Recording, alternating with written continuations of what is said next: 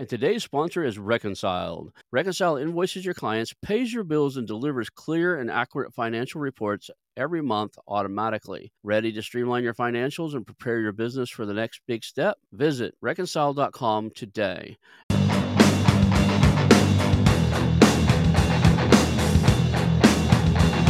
Hello, and welcome to the How to Exit podcast, where we introduce you to a world of small to medium business acquisitions and mergers. We interview business owners, industry leaders, authors, mentors, and other influencers with the sole intent to share with you what it looks like to buy or sell a business. Let's get rolling.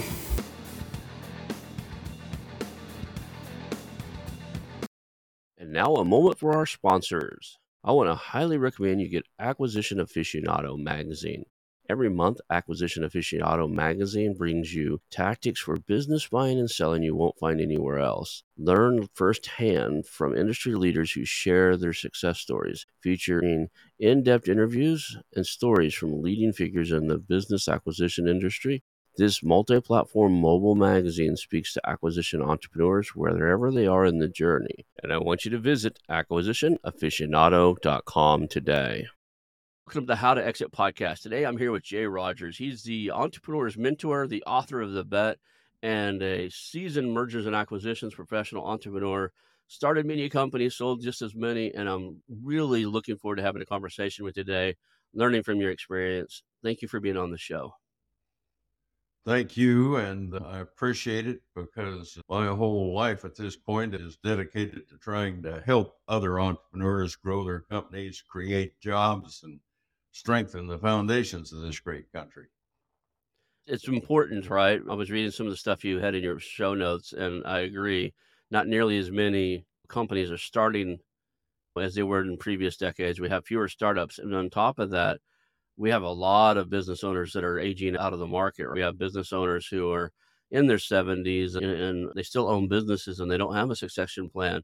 Those have to go somewhere. A large percentage of our economy is based off of these small to medium sized businesses owned by, I guess what they call them, the baby boomers of these days, or whatever the nickname is they have. But well, Craig, you've nailed it. Craig Hall and his uh, many of your people, I think, will know Craig Hall.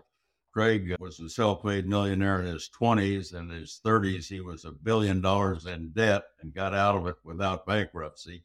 Today, I think he owns 100,000 apartments, and he has written two books on entrepreneurialism. And one of them I have here on my desk. Boom, what you just said. Mm-hmm. So there are right now over 3,200 counties or state divisions, uh, parish, whatever it might be, in our country.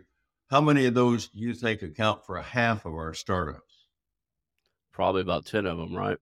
20 out of 3,200, 0.006%. I'm proud to say five of those 20 are in Texas. And we've got about half the number of startups. And Ronald Reagan said it real well when he said that entrepreneurs and their small enterprises account for virtually all the employment growth in the country. Right before COVID hit, I think you live in Flower Mound or in that area, like according to your well, LinkedIn profile.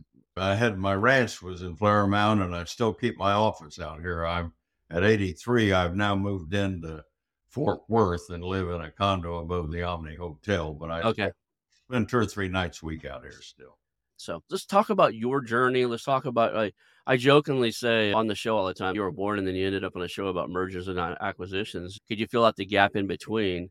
We could probably spend a day or two talking about your life story, but tell us how you kind of become an entrepreneur and then some of your the highlights of your adventures in life so that we can learn from them thank you and you say become an entrepreneur. The fact is i sincerely believe that entrepreneurs aren't trained or taught they're born and i'm sure you're familiar with gino wickman. One of the things i recommend to people and gino's book this is he's got a newer version now mm-hmm. but entrepreneurial leap chapter five in this and the newer version is a self assessment to see if you are an entrepreneur. And I think it's well worth taking people that are thinking about getting in. You don't have to be to have a small business, but if you're not, you need to surround yourself with the right type of people to support your efforts. Yeah, I think it takes an entrepreneur to start one and an operator, what I call an operator to run one. You're entrepreneurs, like I'm an entrepreneur. I've been one since I was a kid. We were doing lemonade stands and whatever, selling whatever I could sell. I always won the sales contest, whatever they had fundraisers at the at the school or whatever. And I would sell so much on some of those things. It was like they, they would ask me how I did it. And it was like I would go into town with my father, and there's he worked in a factory, and I'd go to all the different factories around town and go talk to the owners and convince the owner to walk me around and let me sell to his employees. So I'd be doing 30, 40 sales at a time when I would do them. Like I walk into a factory, I had 150 employees, I'd make 30 closings. And again, I think entrepreneurs are born, uh, for the most part. Straight out of college, undergraduate, I was with Kodak for a few years, but I always knew I was going to get out on my own. And I've now uh, started and sold about 20 companies. My M&A attorney has handled the last 14 of those sales. And one of them that I always like to refer to is Smart Start. Smart Start, the first month we were in business, putting a device on cars that if you'd been convicted of a DWI or a DUI, you had to blow in and pass a breath alcohol test before you could start the car. The first month we had one customer and $60 revenue.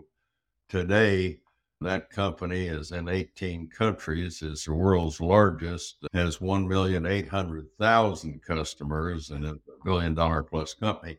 And along those same lines, a lot of people I think I'm a great starter, but when they get up to where they need professional management and what I call the button boys, it's time for me to get out. Now, Craig Hall's a good example of an entrepreneur that not only has the talent of starting companies, but he also knows how to take them to the big time and stay aboard. I don't do that. I kind of try to get out once it knows it's on its way to the moon. What's interesting is a lot of entrepreneurs have to. The, the it's a downfall of many entrepreneurs that they don't step out of their own way. I know I'm really good at starting things, coming up with ideas. I know I'm not a great operator. A good sign that you're not a great operator if you hate doing the same thing over and over again, you're probably not a great operator. And if I have to do the same thing more than two or three times, I try to figure out if I can assign it to one of my assistants or if I can have a piece of software written to do it for me because just that's not my nature. I want new, fresh problems. I want new, different things to do if I have to crank the gears to get the widgets to come out and I have to turn that crank every day the same way, I'll oh, find somebody else to do it. Just not me.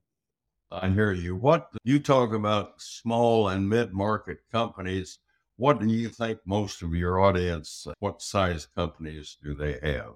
That's a great question. They're looking to buy and grow companies right underneath the private equity radar.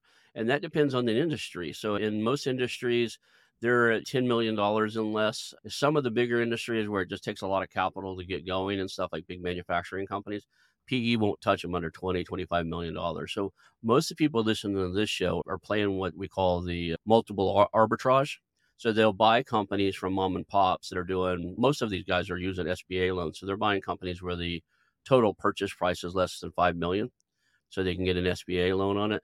And their goal is to buy one, two, three of those, put them together, or to just simply grow that company to the point where it crosses that threshold and is interested to the private equities or to the strategic buyers.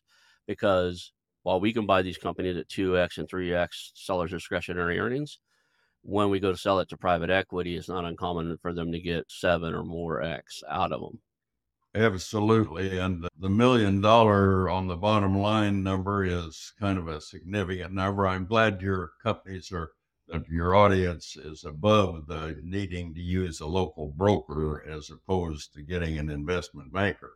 It's two different worlds, and I encourage people to get their company up to where it's attracted attractive to the people purchasing, as you're speaking of. Last company was a GPS tracking company, and at 80 years at that time when we sold it, with all the deals I've done, I had never really had a true SaaS company, and it was an education.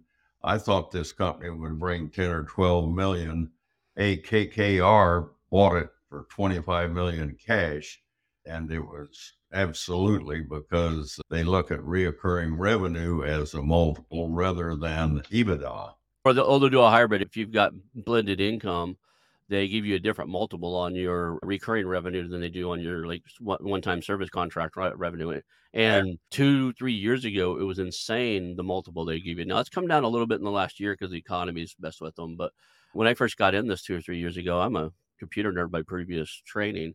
I wouldn't even touch SaaS because I couldn't compete with the guys that are buying them. These guys expected, the SaaS companies expected 10x, 12x, 13x or more of revenue. Some of them are like, I've had phone calls from people where they thought they were getting 30x. It might be appropriate to talk about the rule of 40. Does that come up often in your? No, I have not heard the rule of 40. So what is that? Well, particularly in SaaS companies, but it applies pretty much across the board. The rule of 40 simply says that if your percent of annual growth plus or minus your percent of profit equals 40 or more, you're in great shape. The last company we sold, it a very interesting. Uh, two fellows that ran the company for us came to the board meeting in December, a year before we sold it, and said, next year we can grow the company a million dollars, and put a million dollars on the bottom line and grow 5%, or we can grow 40% and put 300,000 on the bottom line. And it's the board's choice where you want us on this line between 5 and 40% growth. And the board said, we're a SaaS company, let's go for the 40% growth. They did grow a little over 40%, and they put actually 330,000 on the bottom line. So they had it pretty well nailed. That's a great job predicting. I find that most operators are really good at predicting what's going to happen. Most entrepreneurs are either way over or way under, depending on the entrepreneur, right? They're either pie in the sky, I'm going to do 10x by next year, and they're way off, or they're like, hey, we're only going to hit this number, and they blow through it. They pass that number in the first quarter. Well put. And I see that same when people, to me, typically follow a, pretty much a regular curve. And when you start up the side of the mountain, after you maybe had losses the first year or so, and then start up, when you're at that point where you're going almost straight up, and mm-hmm. I'd say that's the period where the owners uh, get the bad habit of smoking their own dope. to me, that that is the time to sell because it doesn't last forever. And so I always, uh, I've always told people I've made all my money selling too soon and too cheap. Eh, but that's the way it has to happen because it's just like I used to do a little bit of day trading until I got burned really bad. And like, okay, I don't need to be in this. I had the four monitors, I had two workstations. This is back when you didn't have flat monitors, right? There were big chunky CRTs. I had four of them on one desk, and then on L shape, I could turn into four. I had two different power systems, uninterrupted power systems, two different internet providers. I was in the middle of trades. I could turn if one system went down and pick up my trades. I had software that was syncing them together. So I'm not saying we, this wasn't a small operation. I was playing with less than a million bucks. For me, it was significant. And you can't time those peaks. You lose a lot of money trying to like, okay, I hear entrepreneurs all the time. Yeah, I'm going to sell it, but we're climbing, we're growing so fast. I'm going to sell it when we right before we get to the peak. I said, well, don't ever tell a buyer that it's at its peak. You want to sell it like well into that growth cycle, so they see some of the up cycle, so they see some of the ways that it's going to grow, and they can the story that they see isn't this is at its peak and it's going to decline from here. The story that they have to see the story of increasing. I know people that do apartment complexes and they leave five or six units untouched and I asked him one day, I said, why do you do that? You can increase the value of this when you're going to sell it. And then he goes, I got to leave something for the other guy to see that he can improve the value of the property. If I don't, then it looks like it's maxed out. Well, that's a, a very interesting observation. I like that. You're not going to time the top of that market. I think you made a lot more money selling on the way up, knowing it still got some room. You're like, you built it, you see it, it's kind of like turning your kids loose. Like, okay, I did a good job. This is going to grow. It ain't going to die next week. I'm going to hand it to somebody that and just watch it flourish, right? As opposed to, hey, I've ridden this this ride until it's become uncomfortable. and a lot of entrepreneurs do that. They'll ride that ride right up to the second, like, hey, this isn't growing anymore. I don't know why. I guess I'm out of my class. I should sell it now. And well, I was like, no, you should have sold it six months ago. Absolutely. So, Another uh, subject I mentioned that I find helpful to when I'm mentoring people. And that is years ago, I used to always try to have three years of audited financials before I sold a company. And I think that's still a great thing to do if it works for you. But nowadays, the quality of earnings audit that you can Mhm. have done can really allow you to replace three years of financial audits. When we sold our GPS tracking company, well, it's been two and a half years ago. So, as you talk to your two to three year period, we were at the top of the mountain and it was a great time to sell. But uh, we got a quality of earnings, and as a result, the investment and what that does, among other things, number ours happened to show that they thought our revenue and our true profit might even be bigger than what we reported because I'm a very conservative in my accounting. But so that was a positive. But the big thing it does when people are looking at you as a purchase, they have to spend a lot of time and money. Mhm. That quality of earnings report allows them to say this is a for real company that we can afford to spend that time on. We had 67 non disclosures signed by prospective buyers before we sold that company. We and I just think that quality of earnings report is worth people thinking about and considering. Yeah. And depending on the company, a lot of people think that's going to be outrageous. It depends on how complex your company is and how much time it takes them to do it. But I have a, I just interviewed a guy, actually, the show went out this week, who does quality earnings report. He's a Harvard grad, did quality earnings report for big firms. Now he's doing it on his own. And I think his start off and in the range where we're buying companies and looking at companies, I think they'll run around twenty, twenty-five thousand dollars to have it done. And in the grand scheme of selling a multi-million dollar business, that's a pretty good investment to make. Absolutely. You say that's one I can pull up on your website? Yeah, it's uh, Elliot. I think's his last name. Elliot Holland. Elliot Holland is the guy you want to look for. Well, I read a little about him. Well, I'll be darned. I may contact him because I may be able to refer some business. Yeah, he's sharp. He's a Harvard grad. He's passionate about this. He's in our area, these small to medium businesses, 10 million and below, just because he sees nobody's doing QAE quality of earnings reports for him and doing them right. I have faith that he's in it for the right reason and he's passionate about mm, giving quality work. In that same vein, I think it's awful important for people to understand how how critical it is that they keep their books clean, clean, clean.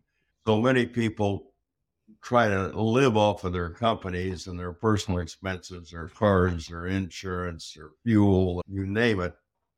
And they're really cheating themselves because when it comes time to sell, if they've hidden those real well, they won't get recast. If they haven't, the IRS may want to talk to them. And it just clean books add so much value in the buyer's eyes. I just think there's nothing better than being able to have. And uh, the other thing a lot of people do is they start overpaying themselves grossly. And that's a terrible mistake because when you do, number one, you're paying ordinary income on all that money. Number two, you make it harder to justify a recast because the buyer is happy to say, well, that's what that position ought to get. And even more important, you should, if you need more money to live on or want more money to live on, you can borrow it from the company at the lowest legal interest rate, which is not much. And having done that, pay it off at the sale. That way, all your money is capital gains instead of ordinary income. A lot of people don't know they could do that. Actually, I asked somebody, "So why didn't you just take a loan against the company instead of a mm-hmm. dividend? You're going to sell it in two years because he had a bunch of cash sitting there." And I seen he withdrew the cash. He did a big dividend when he you know, a year or two ago, where he took money out, owner's distribution, and it's like, why did you? You had to pay taxes on that, right? He goes, "Yeah." I said, "Why didn't you borrow the money from the company, pay it back interest, and we could have wrote that all off when we sold it, or when, when I bought it, or somebody else bought it." Because you can't do that. I was like, no, you can't do that. Apparently, it's done all the time. you can't do that. Like, no, apparently you can. Other people do it all the time. Uh, so let's talk about the. I do want to talk about the books because you got a new book out. You've contributed to one. You've written another one prior to that. You've got a lot of knowledge. Let's talk about the bet. What is the bet, and uh, why did you write it? What's inside of it? Well, let me back up a little. The book I had it wrote ahead of the bet, both on Audible and on Amazon never got a review that wasn't five star. But Awesome. it didn't get a huge amount of exposure, but I think I had Uh, well, there was several dozen reviews, all of them five star. I'm very proud of it. I see but, 39 on there right now that are all 100% five stars. So, well, great. And the bet is even oh, number one. The title of the book is because Brown Publishing in Dallas has been in business 27 years, mm-hmm. and Millie Brown, the owner and founder, is a good friend. We were in the Joe Mancuso CEO Club together and other functions, so I've known her a long time. When I talked to her about publishing my book, she gave me an estimate, and I said, Millie, if I'm going to sign a contract with you, there's a couple of things I want to do different. One, I don't want an estimate. I want this to be a firm price. If it costs you more, tough. If you do it for less, great.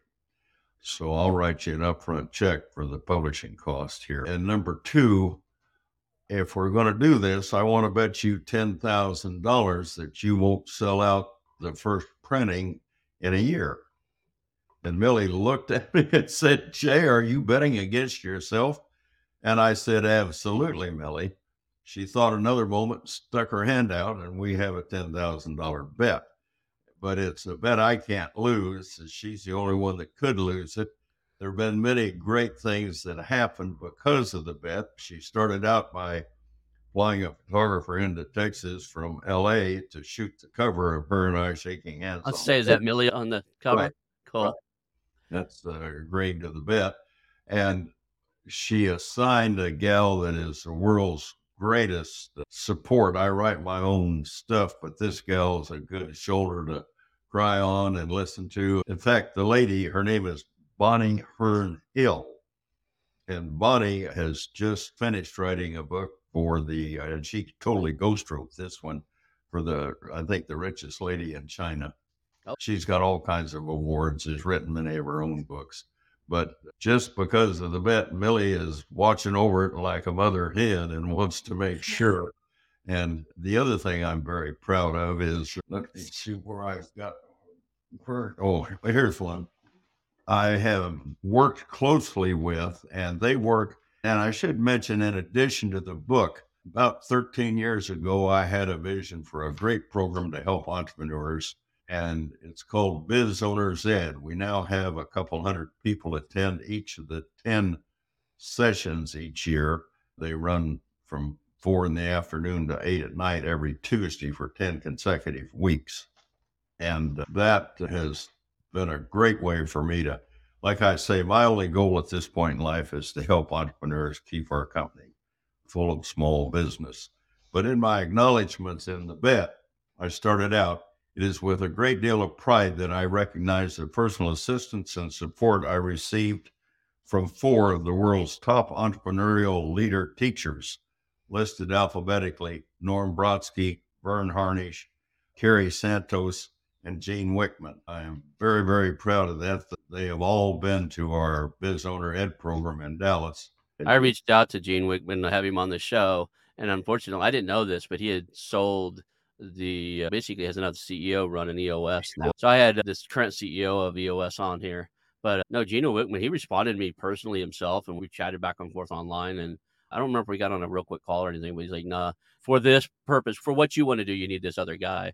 But he was very personable. Oh, he's great. I'll tell you, Gino, during COVID, he went a year and a half only on Zoom and virtual Mm-hmm. presentations. His first live presentation after a year and a half was Star Group in Texas, and had occasion to spend a half a day with them in Detroit the other day. And Verne Harnish, of course, started EO, wrote Scaling Up, and so, uh, and I might add that, of course, you're not directing to uh, startup first-time business owners, but Norm Brodsky's book, Street Smarts, I think is one of the greatest books ever written for someone in their first entrepreneurial venture. Yeah. And today's sponsor is Reconciled. Are you an entrepreneur or business owner thinking about your exit strategy? Or maybe you've just landed a business through acquisition and the books just aren't the way you need them to be. Let me tell you about Reconciled, your dedicated partner for industry leading virtual bookkeeping and accounting services. Reconciled pairs you with skilled professionals who empower you to grow your business and prepare for success, whether that's your exit or taking that new acquisition to top performance. Imagine having high level financial management without expanding your team, from bookkeeping to CFO services, tax advisory, and even fully outsourced accounting, Reconciled has got you covered. They help you make the best business decisions, keeping your end goal in mind. And the best part? Reconciled understands acquisitions, as they have acquired three accounting firms in the past three years, and their founder, Michael Lee, mentors others in searching for acquisition, raising capital, or trying to aggressively scale. Reconcile invoices your clients, pays your bills, and delivers clear and accurate financial reports every month automatically. Ready to streamline your financials and prepare your business for the next big step? Visit reconciled.com today and let them get your books in order. Reconciled, making bookkeeping a breeze. That's reconciled.com. The funny is, uh, I've started a few. I failed miserably at some of them, did okay on others. But uh, once you hit a certain age, it's like, okay, I don't know if I want to go through that. The win loss rate for starting businesses statistically is not very good. You can beat that if you got a lot of experience and you're really selective once you start. But statistically, it's like one in or five percent of them make it past their first 10 years, and the, only so many percentage of those ever hit a million dollars in revenue. And I discovered this world of mergers and acquisitions where I could step in and for a decent down payment and some commitment, buy something that's already passed all those hurdles. right? right? It's got product market fit. People are using it and it's still on that ride up. I don't look for anything that's declining. I'm not interested in anything that's a, turnaround. That's a skill set left for other people. The audience here, we're looking, that's what we're looking for. It's well run, it's growing. We see rooms for expansions. We see things that the current owner didn't do that we could do, and we can contribute to the growth of the company. Uh, I've got to tell a story after those comments of yours. One of the companies that we started was called Healthcare Staff Resources. We staffed a physical therapists, occupational therapists, and pharmacists. It was, in my mind, Hooper Holmes, a big company, was the perfect buyer so I contacted Hooper Holmes, and this was early in my career, I guess. And they sent a vice president, a lady that had been an RN with them and was now a vice president, to look us over for purchase. Well, she came, and I spent the day telling her how incredibly well run our company was and all the good things. If I had been listening instead of talking, or had I done my due diligence before she got there instead of after? I found out after when I got a letter saying they would not be pursuing the purchase. And I just knew they should have bought us. When I got that letter, I did the due diligence I should have done on the front end, and I should have listened to her because she told me part of it. It turns out she had been an RN with the company and had recommended to them that they buy a particular company in her area of expertise they put her in charge of that company, and in about a year and a half, she doubled their uh, revenue and tripled their profit. When she came to look at me, she was looking for another way to win. And instead of talking about the things I hadn't taken advantage of and the mistakes I was making, I was shooting off my mouth the whole way. That happened many, many years ago. I haven't done that since. yeah. So, uh, one of the favorite questions I always ask sellers, people who are selling their businesses, what are we looking to accomplish here? And that's the same thing if you're on the selling side and like your buyer comes in and is like, what are you looking to accomplish? Like, what are you wanting to do when you buy a company? And if you would have took a took just a second and said, what is it you're looking for? What are you looking for in a company so I can give you the right information? She probably just said, uh, she probably told you her story. She probably would have just come out and said, I turned the last one around, I did this and this. Then you know what to do, right? You're a natural born entrepreneur. You can't be a natural born entrepreneur without having a little bit of salesman in you. So you just gear the conversation, honestly, of course, but you gear the conversation to what they want to hear, uh, right? A couple of stories that, that fit all that. I learned, like say, that was one of my big mistakes, but I learned a lot from it. I tell people when you're showing a prospective buyer through the company, you go by a department, you call over the supervisor and say, George, who's at that corner office and what does he do? Buyers want to be sure that the person that's walking away with the check isn't walking away with any value in the company.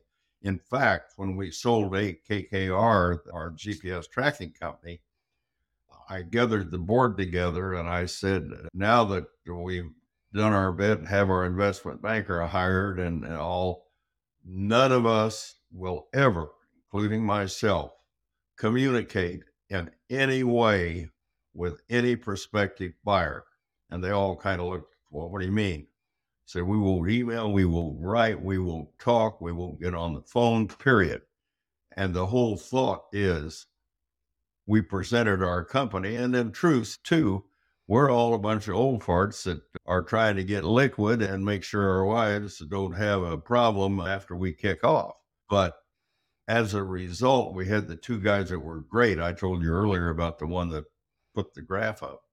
They met with all the prospective buyers all the way to the finish line, and we never showed up except closing.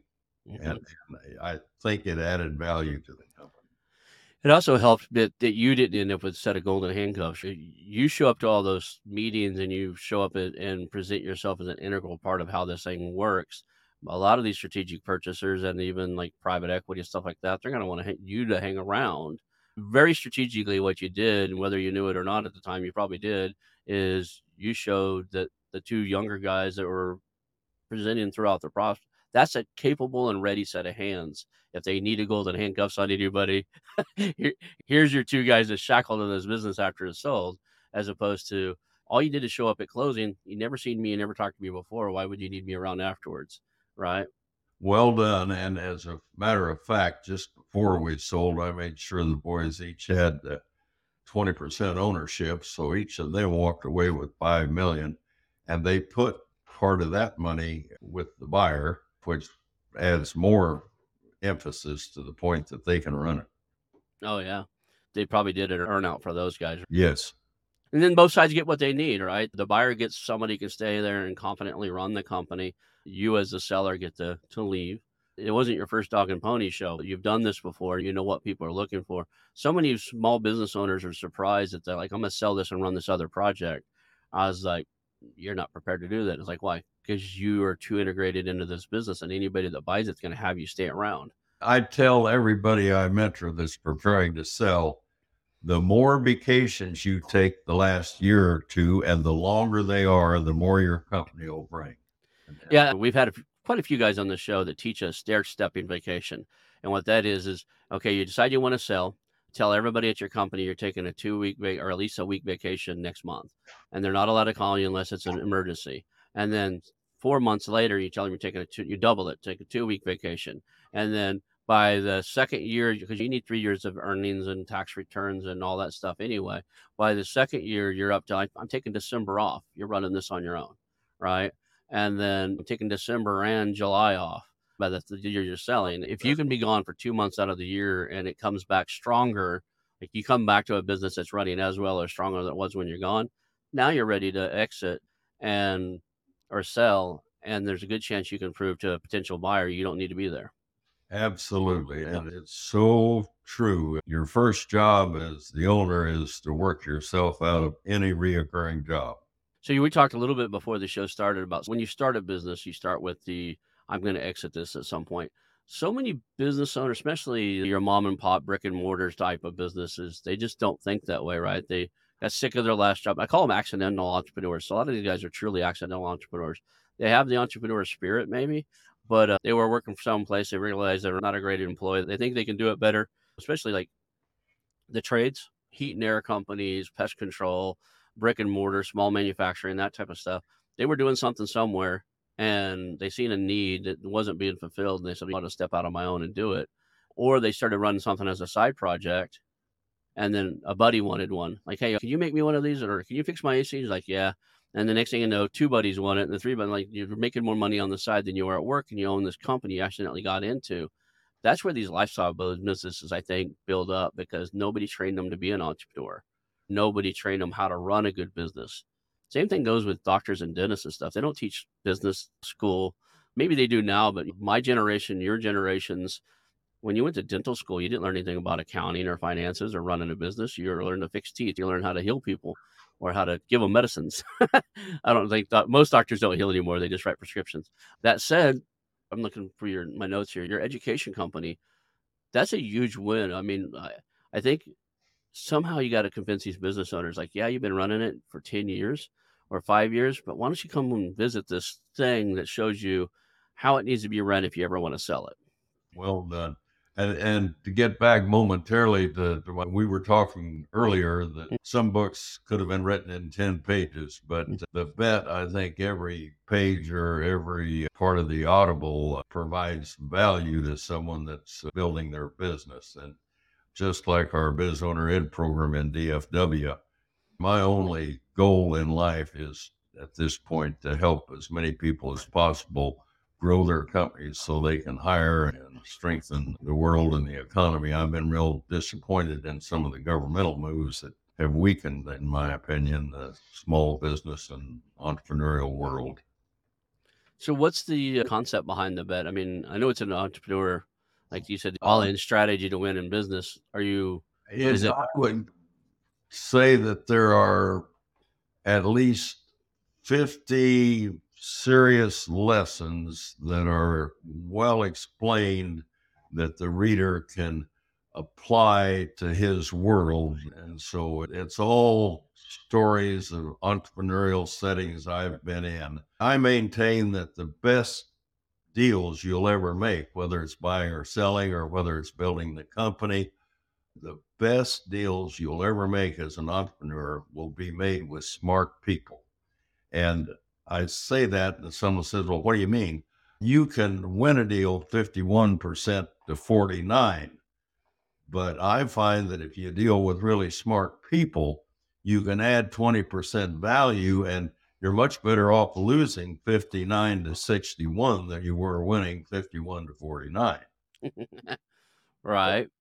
And like in business, other people don't get it, but one plus one doesn't always equal two, right? When you t- put two great entrepreneurial minds together, it's exponential, not linear. So, uh, selling to somebody really smart or buying from somebody that was really smart, as long as both people have great intentions for the other, it's incredibly different than just A plus B, right? It's not as simple as a lot of people make it as, okay, he has a widget, I bought the widget, I'm widget's mine.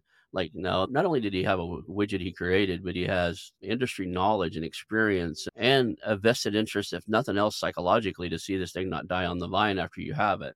So he's willing to take those calls. That's why the PE firms and a lot of these guys leave some skin on the game on the table for the previous owner. A lot of times, if I'm looking at something, I want the previous owner involved to some extent. So I leave something. I want to buy 80% of it or 90% of it. I love all that. and It's, it's so important. Many of the people that have bought companies from me Mhm. are good personal friends today because I just I'm not into a win lose. I, I want Right. both sides to walk away better off than they were when they sat down, and you can make that happen if you're.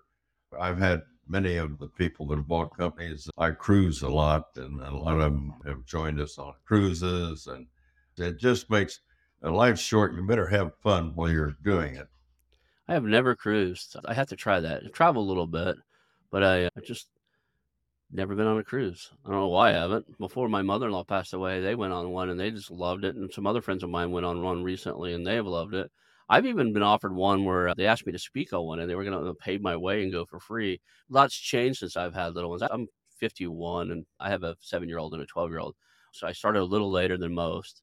But uh, when I was young, I didn't really get to know my father until I was old enough to work for him because he was a workaholic. He uh, worked in a paint factory, and then a day painted houses on the side until I could wield a paintbrush and climb a ladder. 11, 12, 13 years old, I worked full time for my father. Whenever I wasn't at school, I was working for him because I got to hang out with him. He told me no at first. My dad's like, You're not old enough to work for me. So he went to work. We lived five and a half miles from town. I grabbed a push mower, started walking and pushed my dad's push mower all the way into town, five miles one way, and mow lawns all day. And I'd been doing it for weeks, mowing lawns to make money because he told me I wasn't old enough to pay for him. Talked to this guy. He was going to give me 30 bucks. His yard was really overgrown. This time I had a weed eater with me. Back then, it was there, there was electric weed eaters. And eventually figured out how to strap it to my bicycle and drag it in. But uh, now I got bit and the police got called and the cops were talking to my dad on the radio through the phone and they said let me talk to my son and the cop had to tell him well he's over there finished mowing that lawn. When they were looking for me to talk to my dad to see if i was okay if i needed to go to the hospital he's like he's over there finished mowing the lawn. And the first thing my dad is like why are you in town mowing somebody else's lawn? Like mom knows. Ask mom. I'm busy you know. I got to finish this real quick. So he found out and i got to go work for him after that because he realized if you're going to work that hard i'll figure out how to make it work for us. But yeah, so we all have our uh, determination. That's one of the things you'll find in entrepreneurs. I see that with all the you didn't just start one, sell it, make some money, and go into retirement and hang out on your cruises, you have that spirit, you have that fire. Because anybody who started and built as many businesses, and I'm I'm going to make a gamble here and say you've started in more businesses than you have on your spreadsheet here. These are the ones you want at. You probably started some that didn't go too well, and you and allow me to say, even in my book, mm-hmm. Talk about a couple of my failures. Yeah. That I think the subtitle in the book, uh, one of them is my most successful failure.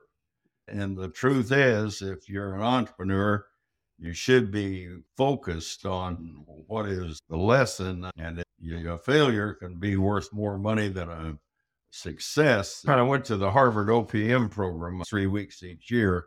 Probably learned more from the fellows, members in the class. At that time, there were 86. I was 20 some companies or countries represented. Mm-hmm. Marty Marshall ran the program at that time. And one of the lessons that I took away, and I think is very valuable, is that you cannot create a business. And entrepreneurs find a business that not served or underserved. And that's where opportunity lays. The Ford Motor, if you'll remember, uh, spent billions trying to put the Edsel on the market, and there wasn't a market for it. And it was the world's most expensive flop. And if you just keep that in mind and remember you're trying to serve an underserved or serve a unserved market, you'll do a lot better. Yeah, some of us have actually created a business where you want something or you think you want something, so you go out and it's not out there, so you go out and create it, only to learn you're the only person on the freaking planet that want it. right? At one point, when we just finished some major projects, I started a business just for fun, and that was uh, selling handmade, made to measure cowboy boots in West Texas and elsewhere. It's a a lot of great stories from that, but the one I think of from your comments is Katie Barkley, who was my assistant in that company, did the measuring and had studied with the handmade boot company. We're out in West Texas, and uh, she's talking to a rancher, and he says, Honey, I don't need no boots. I got 36 pair of boots. And she looked her right in the eye and said, Sir, we're not discussing need sold him a pair of white ostrich quill boots. I wore boots for years and years. I still have a pair of alligator skin boots in there right now that probably I think the cheapest pair of boots just catch me in are a few hundred dollars, and those were probably close to twelve hundred. I'm sure they were back in the '70s when I had that boot operation. Our average ticket was five hundred. The one thing I'd always wanted to do is the like there's towns in in Mexico and stuff where they have really good bootsmiths and stuff, and you can get things done fairly reasonable. I've always wanted to go down and have a pair made. I have awkward feet, so one of those like really wide. So it takes a lot to find boots that are wide enough at one side and not have really high arched or all the weird stuff that you can put on a pair of boots. Like I'm just not wearing these on the day. Like I don't ride riding boots at all. They hurt my the arches of my feet. The ones with the higher heels. A lot of people wear those. I just I can't. Yes, we. Uh, too bad I didn't run onto you when we were selling the handmade made to measure. We took care of a lot of problem feet. Yeah, that's an interesting concept. But these days, there's still that's such a it's even smaller of a niche market now, just because just so many fewer people are wearing them, right? They're still pretty popular in Texas. So let's go back to the book and in in your in your entrepreneur side. What is it you're looking to do right now? You got the book out that was just out last month. You're helping entrepreneurs. Is the education company still around? Oh, our Biz Owners Ed program? Absolutely. That's a year round program, and we have special events throughout the year. But 10 weeks, it starts next year, it'll start the second Tuesday of mm-hmm. January and runs every Tuesday. And we have a couple hundred people at that event. It, we just have some incredible speakers, and Craig Hall is going to be speaking. And he's our mentors have to be invited. They have to have taken a startup or a stagnant company to mega millions. Then to top it off, unlike any other volunteer program, they have to write a $5,000 check to the nonprofit to prove they're serious about giving back and helping. And oh. Craig, signed up, and he will be with us as a speaker next year. We're looking forward to that. I was going to ask if it's in person or is there a Zoom version of this, or do you have to go to oh, Texas? We worked closely with uh, Kerry Santos, who was the CEO of Entrepreneurs Organization International, and we're putting together a program uh, on a test basis to stream the program into several EO chapters. And uh, they just didn't have enough staff dedicated to making it work.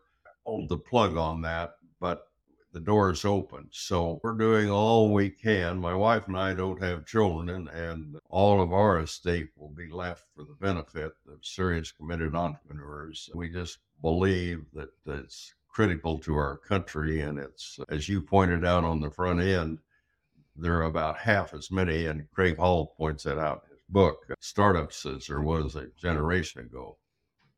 There's a lot of really cool tools out there right now that take that technology and put it out there. There's one actually uh, going on right as we speak. As soon as we get off here, I'll jump right back on. It's uh, there are about 20 speakers involved in it. It's just a three day event. Some friends of mine put on, but yeah, there's cool tools like this tool we're using right here to record. But uh, these days, taking it online, it's a little bit more if it's live, just because of the setting, right? But uh, you have the right text in place, you can actually be live in person and live online, and have if it's a paid for event where people pay to attend, same thing. You can take the payments online. You can even like some of the tools and stuff will even have attendance requirements where they'll tell you if people are not attending and showing up and that type of stuff. So we're about at the end of this. So let's talk about how do people get your book? I see it's on Amazon, it's on Audible. How do uh, people read it? I have a website that is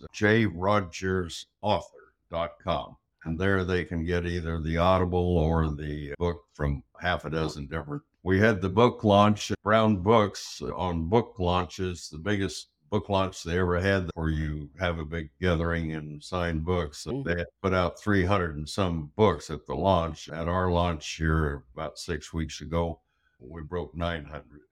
so we had a real good following. Awesome.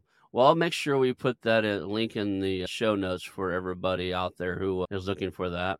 And I want to thank you for being here today. I learned a lot from you. Enjoyed having this conversation. If you ever need anything from me, reach out. You got my email address now. I think my cell phone's that's actually attached to the bottom of my email address. If you ever need anything from me, like see somebody on the show that you'd like to talk to, I'll make a personal introduction. I'll, I'll three way call them for you if you want. All right. I appreciate that. I appreciate having Elliot's name, and I'm going to contact him as a result of our conversation. Yeah, I think his company's Guardian something, but uh, some people you interview, and you're like, yeah, some people you interview and like, man, that guy's really got his heart in this. And I think Elliot's got his heart in this for a, for accounting. I've got a master's degree in marketing. They made me take a few accounting classes as an MBA. And uh, to know somebody has their heart in accounting is special to me because I didn't like it much. so I know for a fact that it takes a special person to have your heart in this and to really want to look at that and help people get through the numbers. That's a high level quality for me. Great to talk to you. Appreciate it very much. All right. You have a wonderful day and thank you. We'll call that a show. Hey, it's your host, Ronald Skelton. I want to thank you personally for watching the show today and invite you to call our new hotline, 918 641 4150. That's 918 641 4150. Call us and tell us about our show, ask questions, uh, suggested guests, or even tell me about a business you have for sale, and we'll reach back out to you. Again, that number is 918 641 4150. Call our hotline, leave us some information. Thank you. I want to announce our new channel partners, the ITX Marketplace. Since 1998, ITX has created 5 billion in value by selling more than 225 IT businesses in 20 countries. ITX works exclusively with IT-enabled businesses generating between 5 million and 30 million who are ready to be sold and M&A decision makers who are ready to buy. For over 25 years, ITX has developed industry knowledge that helps determine whether a seller is a good fit for their buyers before making the match. ITX Mergers and Acquisition Marketplace we have partnered with has a proprietary database of 50,000 plus global buyers seeking IT service firms, managed service providers, Microsoft service providers, software as a service platforms, and channel partners with Microsoft, Oracle, ServiceNow, and, self, and, and the Salesforce space. If you have an IT enabled business you're ready to sell, I want you to visit the itexchangenet.com slash marketplace. How to exit. That link will be in the show notes. Visit them now.